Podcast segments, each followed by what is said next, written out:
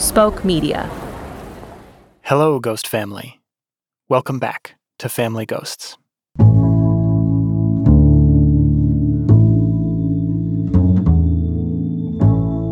Today, we begin the second season of Family Ghosts. And as our team thought about the questions we wanted to explore in our stories this season, I kept coming back to the watchword of our show every house is haunted. And I got to thinking that phrase begs a question, which is can you even have a family without ghosts? And what would happen if you tried to create one? The first spark that led to the Love family being what it is was an LSD experience. In 1967, Brian Allen dropped out of the University of California and moved to San Francisco. And when he got there, he was crashing on a friend's floor with another guy who was also new in town. That guy's name was Paul Erdman, and Brian wasn't sure what to make of him at first. He was always kind of the, a little bit of a hustler salesman, even then, and always really. Paul suggested that he and Brian should get their own apartment and be roommates. He also suggested that Brian should put up all the money for the rent and the security deposit, which Brian did reluctantly. But they found a place, and shortly after they moved in, they took some LSD together. What we ended up doing is turning face to face, knee to knee, sitting in lotus position, facing each other and looking into each other's eyes. Before long, Brian started to feel like he and Paul were melting into each other like he couldn't tell where one of them ended and the other one began. And then Brian started to have visions of faces, faces of his family members, and then faces of devils. And then the faces started changing, moving faster and faster before his eyes. Ultimately, I started to see that all of these faces were really the same. They had the same quality, they were all parts of the same thing even the ugly ones, they were just part of the human spirit. And then I started to see that all of us collectively, that's like, that's what Jesus Christ is. Jesus is all of us. We're all Jesus. So we're saying this to each other, and he's having the same experience. So we're saying to each other while we're looking into each other's eyes, we are one. We are God. We are one with God. We are one with each other. And there was something else they said to each other. And we said, okay, let's try to just keep our focus in the present. Let's not talk about the past. Let's not talk about the future. They didn't realize it at the time, but those words and this vision that Brian and Paul had together would completely change their lives, and eventually, the lives of several hundred other people.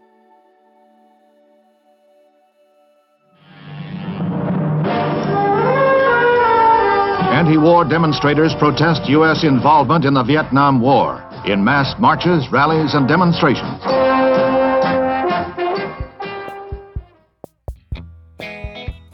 Meanwhile, outside the apartment, at the corner of Haight and Ashbury Streets in San Francisco, the Summer of Love was in full swing.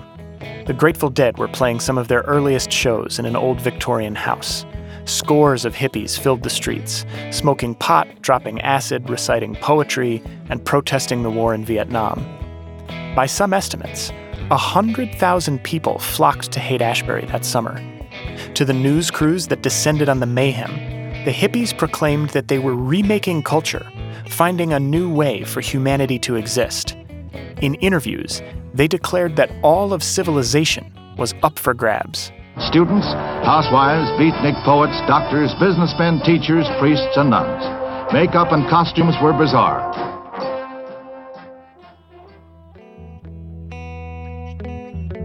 But over the course of their time as roommates, Brian had the sense that Paul Erdman was in it for something else. He wasn't like all of the other people that had been attracted to San Francisco. He didn't have long hair. He didn't grow a beard yet. He was still pretty much a, a used car salesman kind of a guy.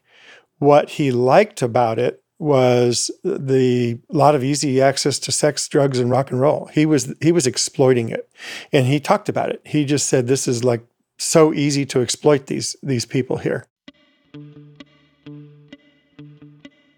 A year or so after that fateful LSD trip, Paul left San Francisco and went back to Seattle, where he was from. He moved into a house in what was then a fairly rundown part of Seattle called Queen Anne Hill. Paul and a handful of housemates lived simply.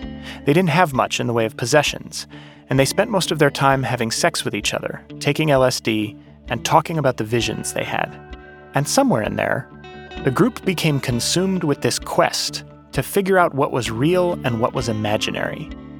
As Paul sorted through his visions, he kept returning to the concept of love, and in particular, this phrase love is real.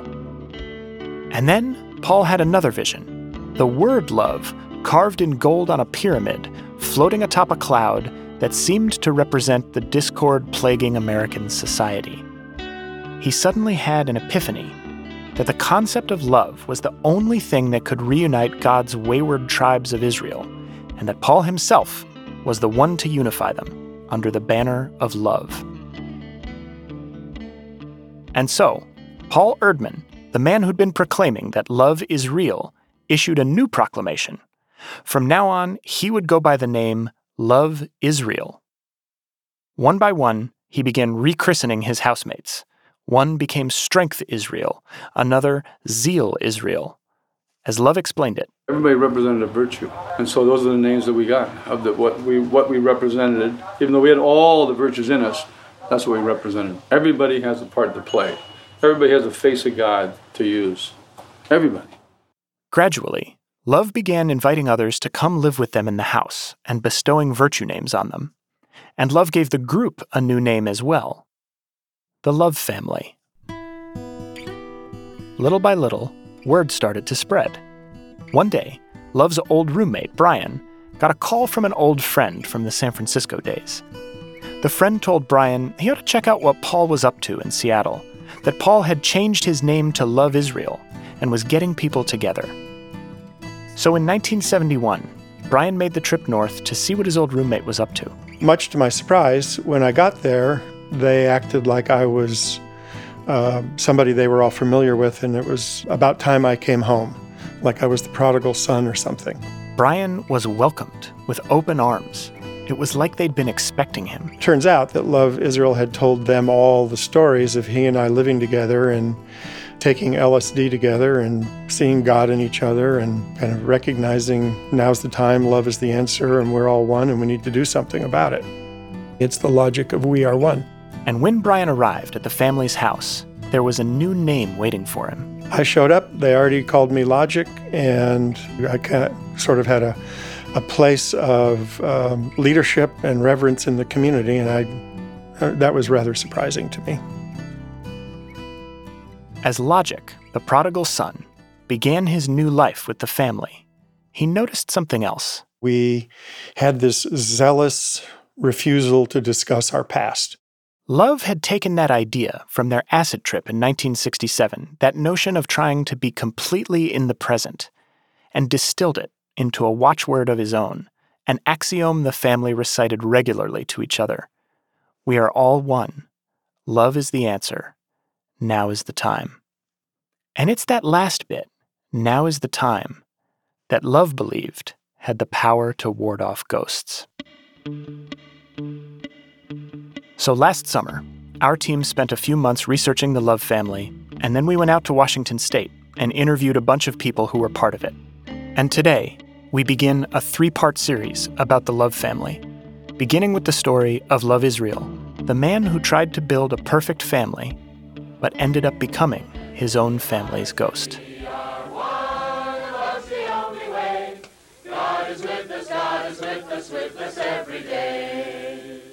From Spoke Media and WALT, you're listening to Family Ghosts. I'm Sam Dingman, and this is episode 8 The Love Family, Part 1 Love and Logic. Remember that we are really all one. We're definitely a family. And, uh, you know, how it all shakes out, we don't know. But one thing we know for sure we're a family. Our story begins after the break.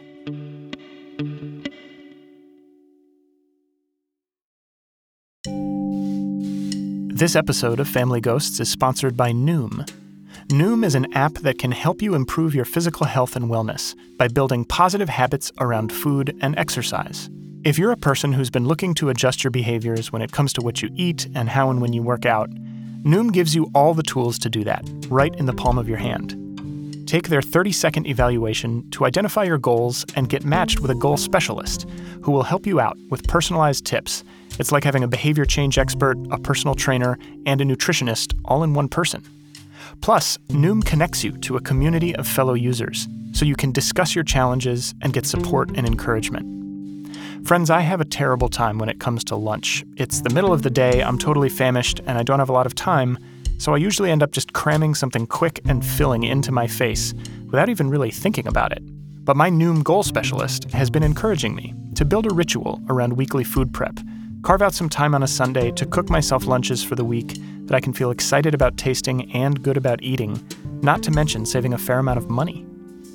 So, head to noom.com slash ghosts to start getting results today. It's out with the old habits, in with the new. Sign up for your trial at noom.com slash ghosts. That's N-O-O-M dot com slash ghosts.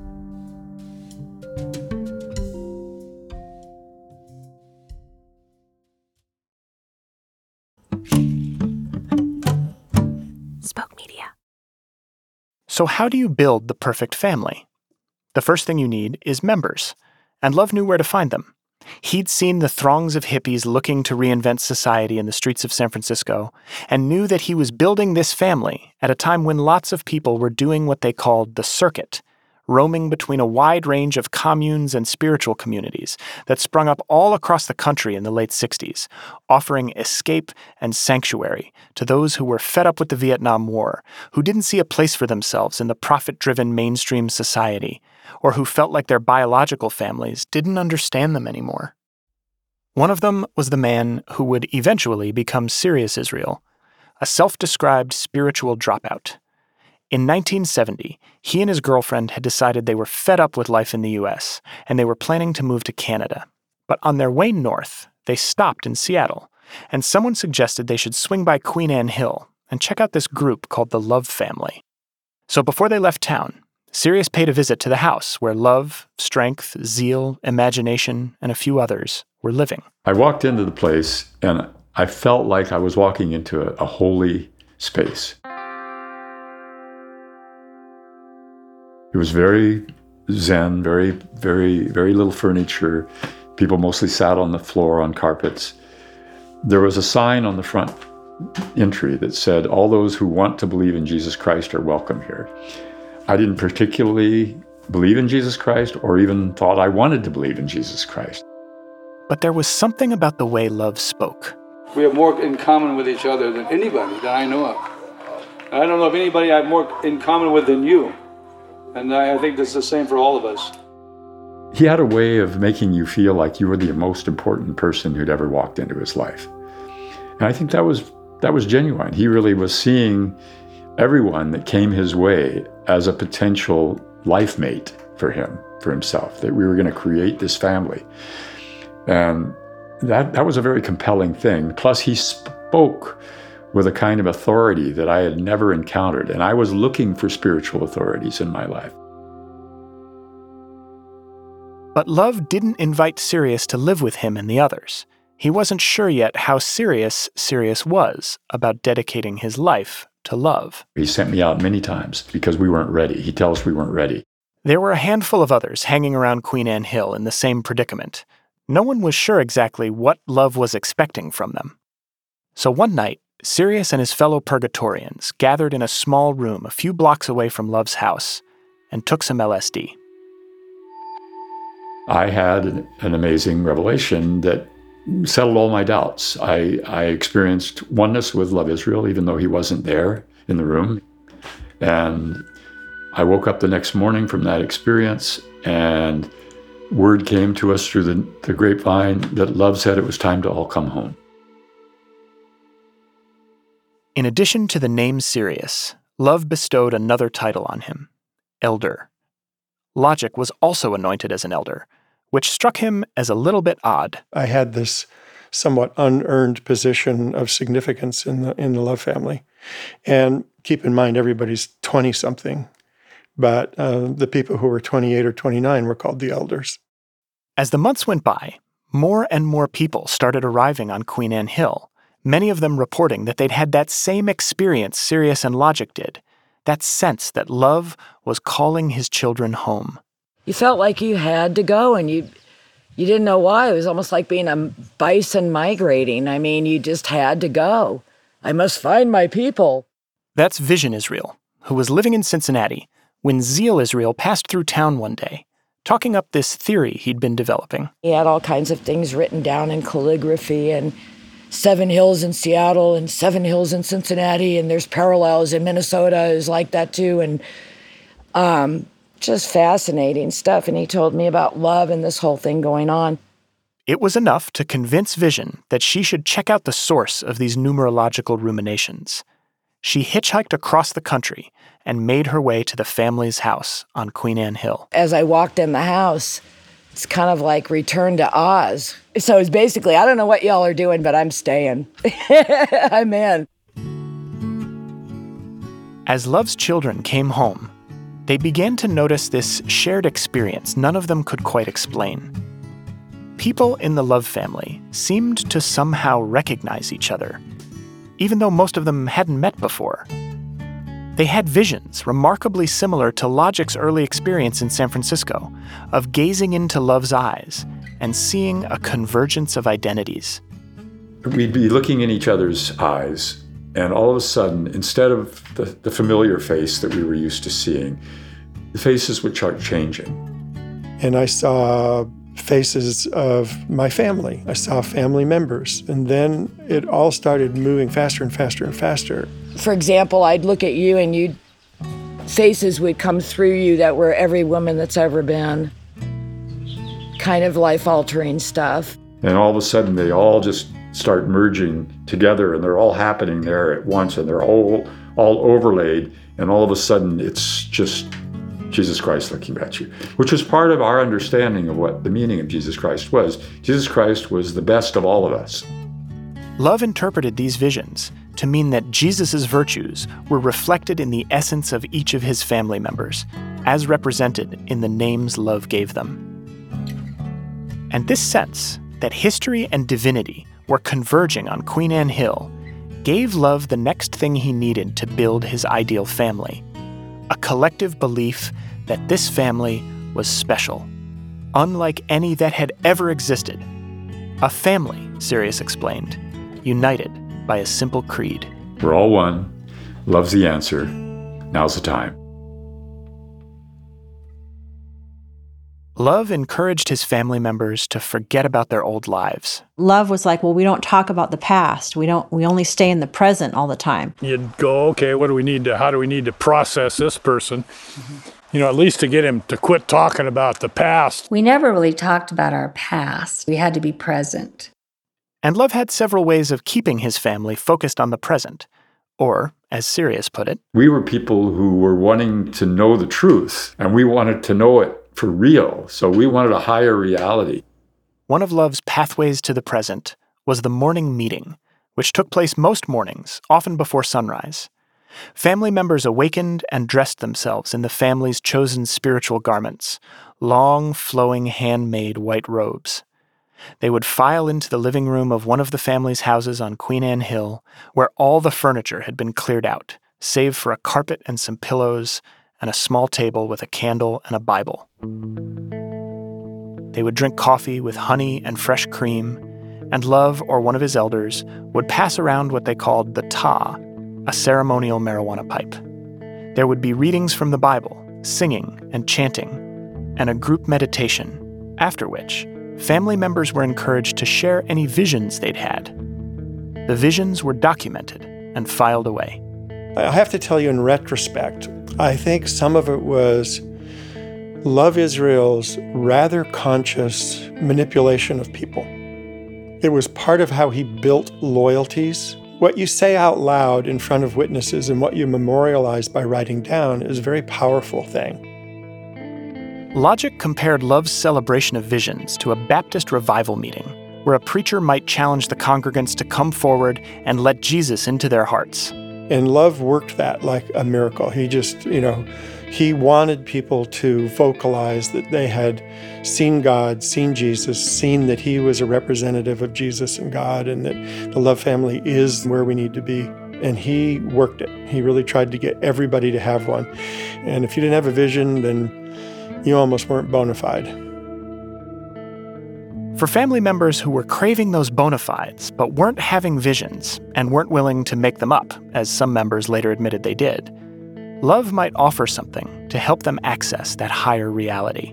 LSD or psilocybin or sometimes peyote. It facilitates the possibility for taking the elevator instead of the stairs, as I call it. Speaking of visions, that's Vision Israel again, the one who hitchhiked across the country from Cincinnati. She has clear memories of the wonders she experienced when she would, as Love called it, take the sacrament. And you felt as within, so without. Uh, you could you could feel the energy and everything that was alive around you everything a tree everything was absolutely lit to the nines this pure love energy whatever you want to call it in every direction Vision told us that, at least in her case, the drugs allowed her to witness miracles. We had a guy that couldn't walk. I saw these two huge beings come in the room, get on either side of him, and the guy was walking around in the room that was crippled. I swear to God, I actually saw it. I really did. And uh, and then he fell, and I remember going, "Oh, he must have doubted. And, uh, but you saw things like that. Every once in a while, actual reality pierced the veil. In 1972, two family members named Reverence and Solidity died from huffing toluene, a solvent used in paint thinner, and another of Love's so called sacraments. But Love told his family that if the two fallen brothers were true believers, they would be resurrected within three days, which naturally didn't happen. But by framing the tragedy as a test of Reverence and Solidity's faith in him, Love found a way to deepen the family's belief in the mystical reality he was trying to create.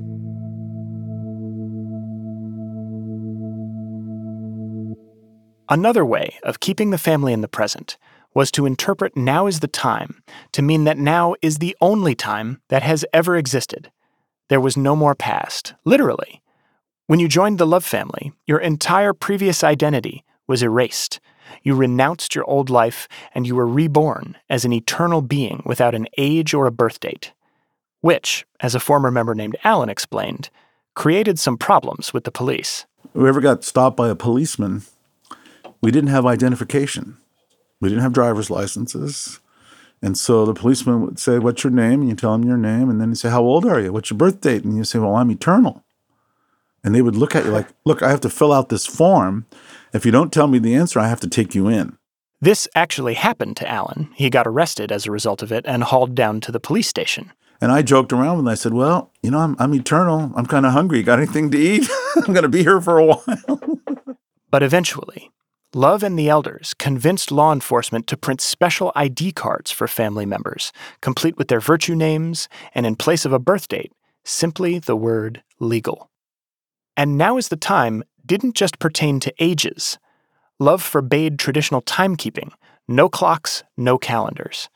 Logic, the prodigal son, told us that he knows he came to Seattle in 1971 but he's not sure exactly what year anything that happened in the family after that took place. We gave years names the year of meaning, the year of faith, the year of hope, the year of cleansing, uh, but we didn't associate those with a calendar date.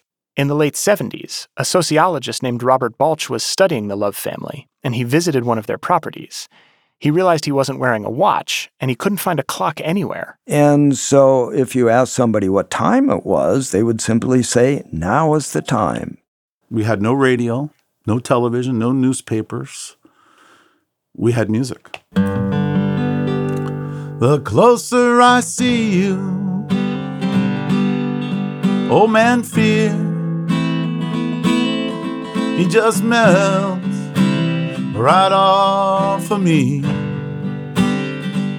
Alan, that guy who got arrested for being eternal, told us music was a fundamental part of creating that miraculous atmosphere. Every night it was music. Every morning it was music. During the middle of the day, there would be music. Many of the members that joined were musicians, and the family had its own songbooks full of original spirituals and folk music. Alan sang one of them for us. Growing good food and creating good entertainment and making beautiful clothes and looking beautiful and making beautiful environments and then inviting people in and, and turning them on. It's love and nothing else. You know, I love to sing. There was an amazing thing going on, and miracles were happening all the time. But no matter how much seemingly miraculous energy was floating around the Love family, a higher reality where everyone supposedly exists in the divine eternal present isn't easy to maintain. Logic told us that in the early days, the Love family was barely surviving. Everybody that joined the group put everything they had into the community pot, and that money was used to pay rent and buy groceries and supplies and that sort of thing. But really, it was pretty meek and pretty poor times because nobody had much. Most most of us were either hitchhiking or living out of our vans. I was living out of my van, a Volkswagen van. Um, and so, you know, it was just a bunch of hippies getting together without much money at all. In 1970, the family created a formal charter, written by hand in Gothic calligraphy and bound in blue paperback. First, the family declared itself the Church of Jesus Christ at Armageddon a reference to an obscure passage in the New Testament, which they interpreted to mean that, in addition to the catastrophic end times, Armageddon can also mean hill of special fruit. On page 11, the charter says, quote, Members of the Church of Armageddon will give all they possess to the church upon joining, which was another convenient way for love to disconnect family members from their past. At first, people would sell their wedding rings and give the proceeds to the family.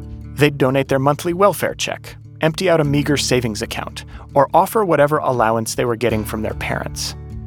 Every once in a while, someone who had a BMW joined, which the family could then turn around and sell.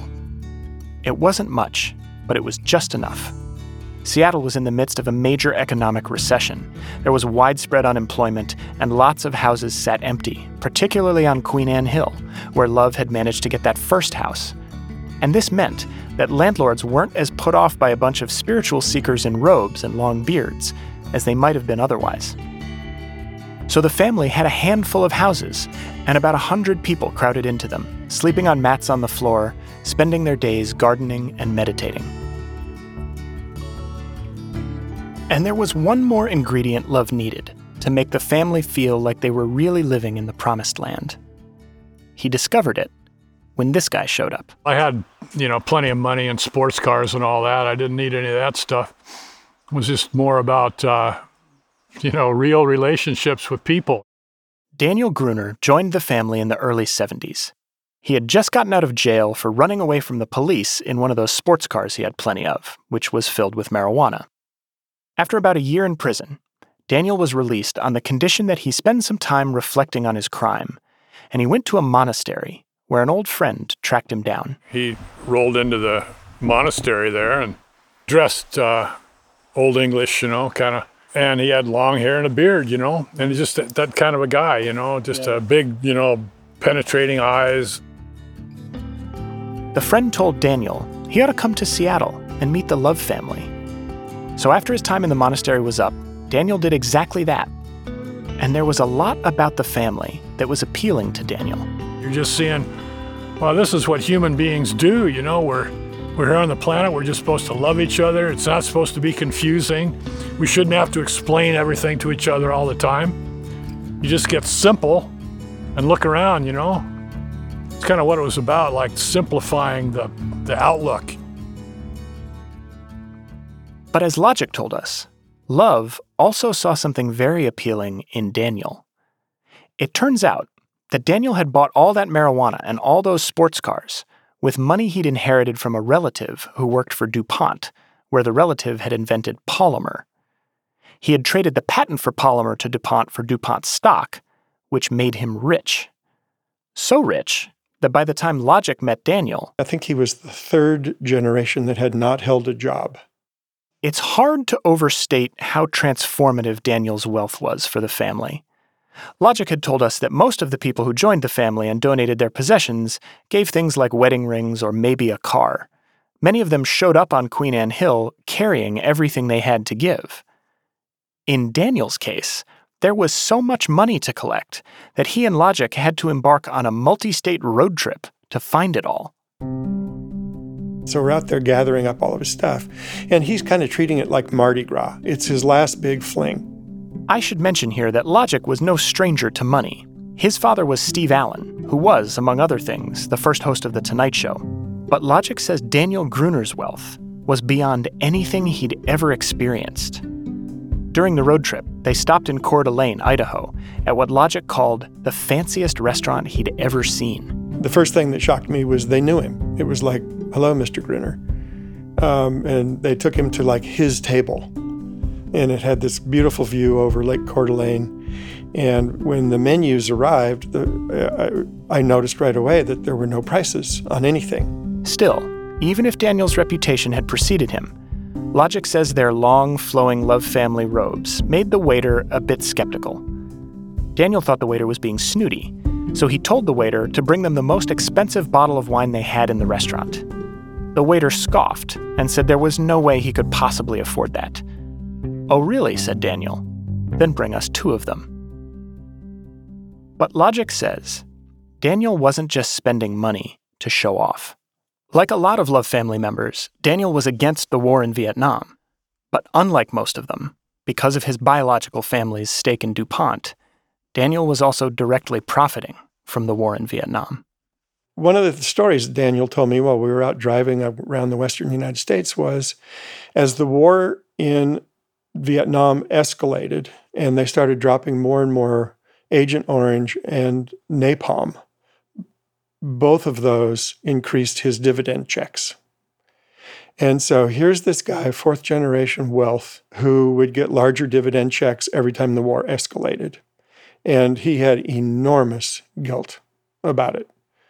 Um, and he was kind of in a phase where he was almost trying to give his money away. It was blood money, and he felt bad about it. And he had given it to people all over the Western United States. And that's what we were on our way around to go try to find and collect and um, and ultimately, he gave pretty much everything to the Love family. Perhaps most acutely of anyone we read about, Daniel had good reasons for wanting to escape his biological family's past. Exactly how much money he gave the Love family isn't totally clear, but the conservative estimate is in the low millions.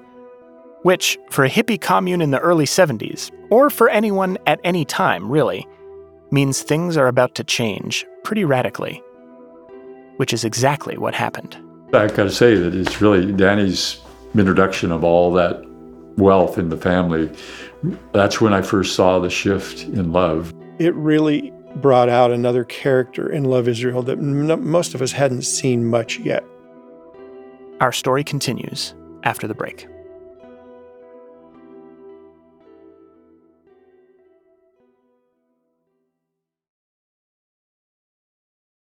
We know there's a lot going on in the news. China is still struggling to contain the coronavirus. It has been a turbulent year in politics around the world.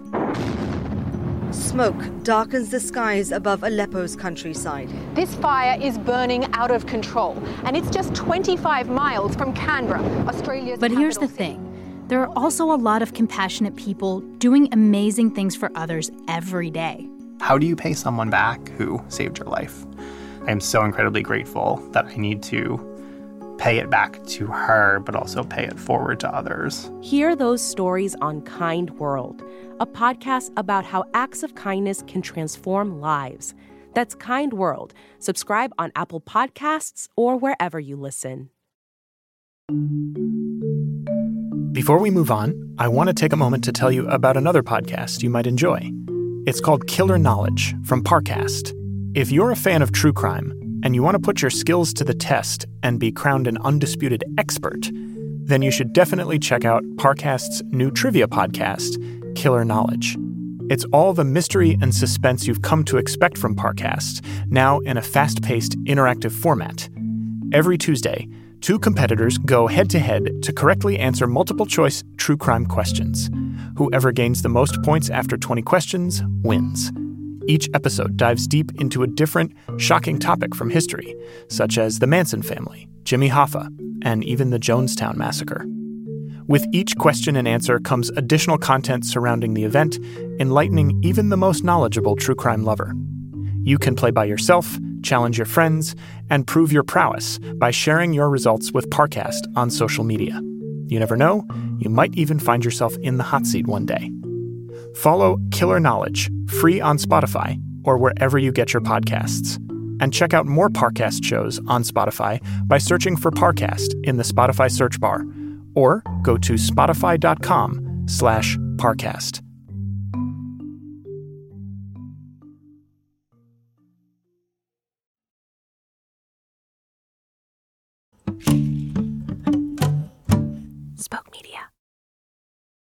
Shortly after Daniel Gruner joined the Love family, Love Israel gave him his new virtue name, Richness.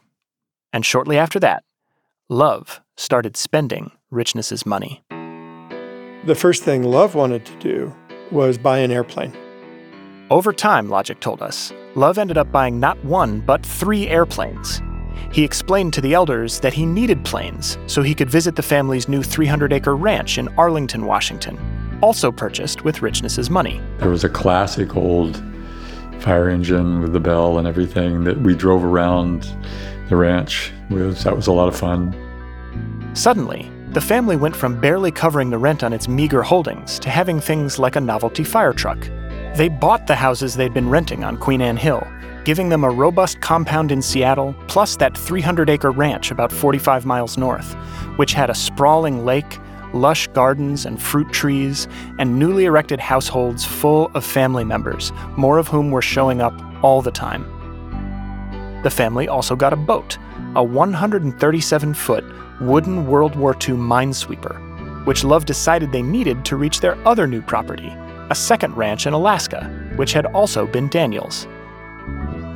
More than ever before, Love was able to offer his family what seemed increasingly like a higher reality. Why would anyone want to live anywhere but with the Love family, right now, in this glorious time of miracles and wonder? I mean, if we believed in the world as it is, we'd be there.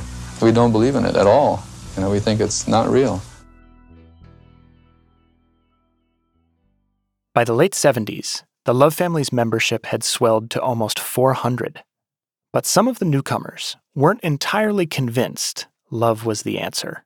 I think I was in the family for four weeks or more before I ever met him. And I was kind of taken aback because of his um, needs to be recognized. Jael was one of the family's midwives.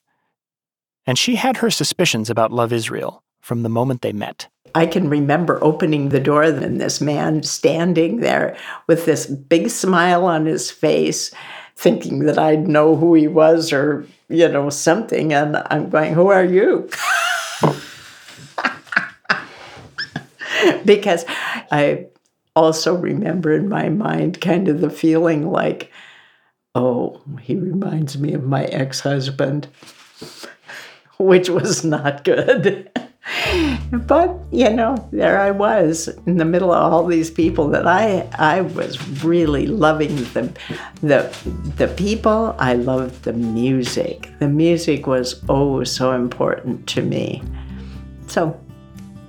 So jael stayed and it's a good thing she did because jael had been a registered nurse in her life before the family and the family was starting to have babies a lot of them. I stopped counting births at like 186 or something in my birth career. And, you know, it just was a lot. Births were an important part of the Love family's spiritual practice. As many as 20 people would gather to celebrate the arrival of Love family babies. Like all family gatherings, there was music, praying, and chanting. The births were a joyous occasion. But if it hadn't been for Jael, they might have been a much more dangerous one. So far, we've talked a lot about the belief system love created for the family. Equally important, however, were the things he didn't believe in, like modern medicine, which was another one of the things you had to leave behind when you entered Love's eternal garden. He told his family that their physical ailments could be healed through the power of faith.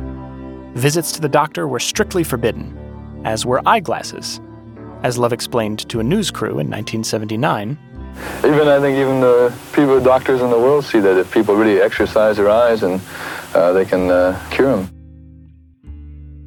Completion Israel recalls her mother being ridiculed for being clumsy. She was always bumping into things and her depth perception wasn't good and other members noticed just her as being more clumsy. And then once she snuck off and got fitted for some contact lenses and started wearing them. And I believe it was Love who said, You've changed quite a bit. He noticed that she wasn't so clumsy anymore. And she just, oh, thank you, you know. And for family members in crisis, Jael was one of the few sources of reliable medical advice. Well, I just remember a person coming up to me and going, Jael, what's wrong with me? And I looked in her pupils and she had uneven pupils. And I said, You need to get to the doctor right away. I think you have a brain tumor or uh, some kind of a head injury or something. And it had been going on, these headaches and, and stuff. And when it got to blurred vision, she came to me. And she had a tumor the size of a lemon that was removed from her brain. Another thing the Love family didn't believe in was marriage, or at least not marriage as it was understood outside the family. In a very real sense, we felt like we were we were mar- we were a marriage. We were a group marriage. Page 21 of the family charter declares, quote, "Worldly marriage is null and void. All worldly relationships dissolve upon joining the church." Love interpreted this passage to mean that men should be free to have multiple partners if they so desired, and that love should be the one to decide who slept with who. We called it sanctioning. So if two people felt attracted to one another and they wanted to be sanctioned to be a couple and to start a family, have children, they would have to get permission from love ultimately. Sirius made it sound like these partnerships were created out of mutual desire. But Vision Israel told us that in her case, she didn't have much of a choice. When I was flown to Alaska, it was I Love had said to me, "So, do you like confidence?" And I said, "Yeah." So I was kind of like a mail order bride. We don't have to wonder whether Love was a misogynist. He wrote it directly into the family charter, which reads on page 23, quote, "Within the family, the men as husbands will have authority over the women as wives." And predictably, the principal beneficiary of the sanctioning policy was Love himself. He reasoned that since he was the head of the family, all the women were his wives. Love also used his position in the family to make it seem as though being chosen as a sexual partner had spiritual significance. Beyond his primary partners, Love would periodically choose a woman in the family he was attracted to and anoint her with a new title Priestess of the Day. Or, according to the sociologist Robert Balch, There was the joke among some of the people that this, oh yeah, the lay of the day. Completion Israel, whose mother had to sneak away from the family to get covert contact lenses, told us that one winter, Completion's grandmother made the mistake of sending Completion's mom a nice coat in the mail. In the wintertime, families like ours sometimes would only have one meal a day and, and no socks. And so my my grandmother saw that my mom was cold, and so she went and bought her a really nice down winter jacket, very expensive. But then, Love saw the jacket on Completion's mom and decided that he wanted one of his preferred women to have it. So he um, commanded that the jacket be given over to this other lady, and so my mom gave the jacket. Sometime later, Completion's grandmother came to visit the ranch and saw that her daughter was again freezing without a jacket, so she bought her another one. And again, when Love saw it, he took it for one of his priestesses. And then the story repeated, but my my grandmother kind of got smart, and so she bought my mom a really ugly secondhand store, really ugly winter jacket. And, um, and my mom got to keep that one. Knowing how much money Richness Israel brought to the Love family, it's fair to wonder why any of its members wouldn't have warm clothes to wear in the winter. But as both Sirius and Logic told us, something changed in Love Israel when Richness's money came to the Love family. Having built a supposed sanctuary for his family and stripped them of their possessions and identity in the process, Love had made them dependent on his vision for the higher reality he wanted to inhabit. And as time went on, mothers couldn't get Love to give them money for milk or shoes for their children. One article about the family estimated most of its members were surviving on the equivalent of 65 cents a day. And meanwhile, sociologist Robert Balch told us, Love Israel was having the time of his life. Love is going to concerts, he's buying expensive suits, he's smoking Cuban cigars, he's going on vacations to Hawaii and Mexico. And so he's becoming more and more removed, spending more and more money on himself. Love's access to food and comfort, while so many in the family were literally starving, casts the priestess phenomenon in an even more sinister light. Being Love's partner meant you also got a better chance at surviving the harsh conditions of the family's supposed paradise. You got to sleep in his bed instead of on a rolled up mat on a cold basement floor. You got to eat lavish, specially prepared feasts instead of making do with boiled carrots for weeks on end. It meant you literally got the coat off someone else's back. And on top of all of this, Love found yet another luxury to spend the family's money on. He had a weakness for cocaine. The coke wasn't the same as the sacramental marijuana and psychedelics. Love used those to bring people together. Logic told us the cocaine was a different story. As Love deteriorated more and more into his cocaine and, and freebasing habits, um, he became more and more withdrawn from the community. He was very isolated. He was physically gone. He'd take trips and he would stay up in his room for days on end and not connect with anybody.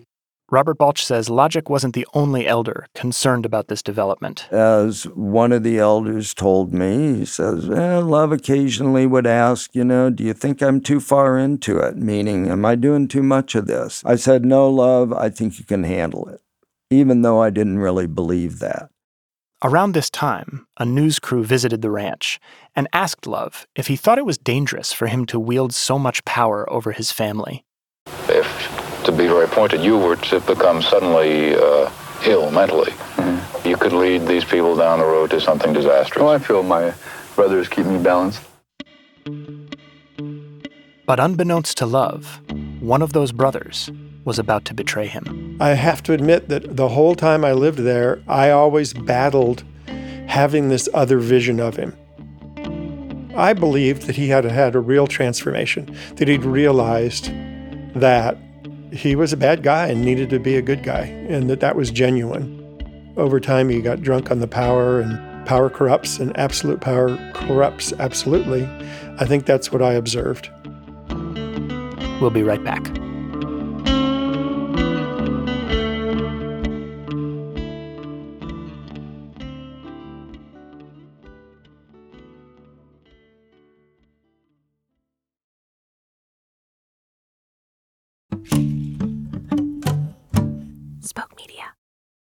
Back before there even was a Love family, or elders, or a ranch in the country, back when Love Israel was still Paul Erdman, living in a small apartment with Logic, who was still Brian Allen, Brian had his doubts about Paul. He knew that Paul hadn't come to Haight-Ashbury because he was moved by the politics and the betterment of humanity. He knew this because Paul told him. He was exploiting it, and he talked about it. He just said, This is like, you know, so easy to exploit these these people here. Before he became Love Israel and forbade his family from talking about their pasts, Paul loved to tell Brian all about his own. He told stories about things he'd done in his life that he would kind of be proud of and cackle about, about people he had cheated and stolen from and beaten up and you know, he was he was proud to be kind of a badass guy. But as Understanding Israel explained, once Paul became love, he had a way of making people believe he was someone far more virtuous, God's chosen messenger for the revelation that now is the time. If you look at it from a point of view of brainwashing, we woke people up in the middle of the night. We sat them in meetings and told them the same things over and over again. Oh, and then we broke down who you are. The past is gone. Love was building a family separated from its own history. So many of the members of the Love family joined precisely because they wanted to get away from the past. They were fearful about where the country and their lives were headed, and Love encouraged them to forget about all of that, to be reborn into a world governed by miracles, where the past no longer existed.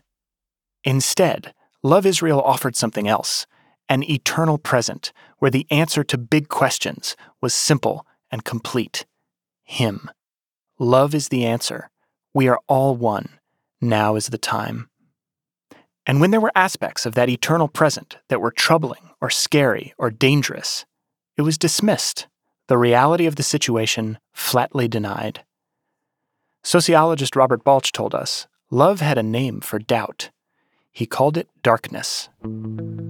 If you had a contrary opinion, if you were complaining, if you had disagreements with other people, you know, love might walk into the room, a morning meeting, say, and say, um, So, integrity, why are you so dark today?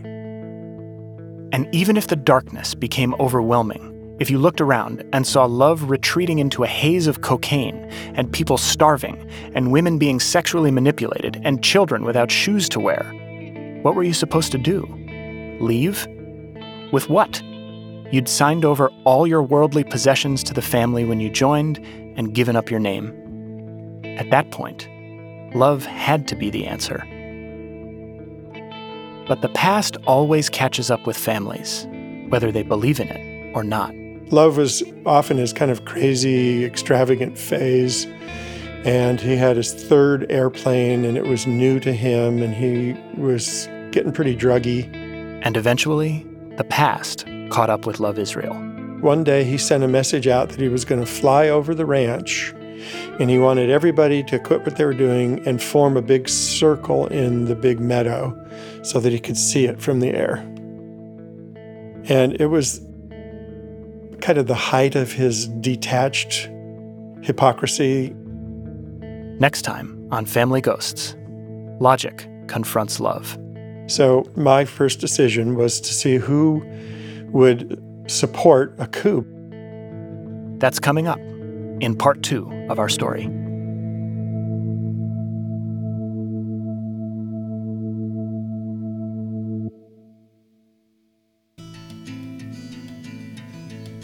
Family Ghosts is hosted and produced by me, Sam Dingman, with Odelia Rubin, Jennifer Lai, Jacob Smith, Lindsay Cradwell, Jenna Hannum, and Janielle Kastner. Our story editor is Michaela Bly. This episode was mixed by Evan Arnett and featured original music by Jesse Brenneman. Our theme music is by Luis Guerra, fact checking by Greta Rainbow. Executive producers for season two are myself, along with Keith Reynolds and Alia Tavakolian at Spoke Media. Special thanks to Posey Gruner and also to Daniel Gruner, who passed away between the time of our interview with him and the publication of this episode. Thanks also to Hannah Palin at the University of Washington Special Collections Film Archive, Penny Gruner, Sarah Viers, Oza Faye Viers, and Debbie Becker. Our story about the Love family is by no means a definitive account. And if you're interested, we've got links to lots of resources for learning more about the group on our website, including the documentary It Takes a Cult. We thank Eric Johansson, aka On Israel, for allowing us to use clips from his film in our story and encourage you to watch the whole thing. To find out where you can do that, or to see pictures of the Love Family Charter and much, much more, please visit FamilyGhostsPodcast.com, where you can also sign up for our email list, The Ghost Post. If you'd like to follow our show on Twitter and Instagram, you can find us at FamGho Show. That's F A M G H O Show. Thank you for listening to Family Ghosts, where every house is haunted.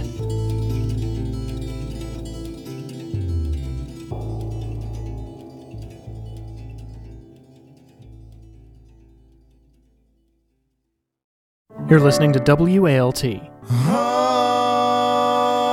Homegrown. homemade radio.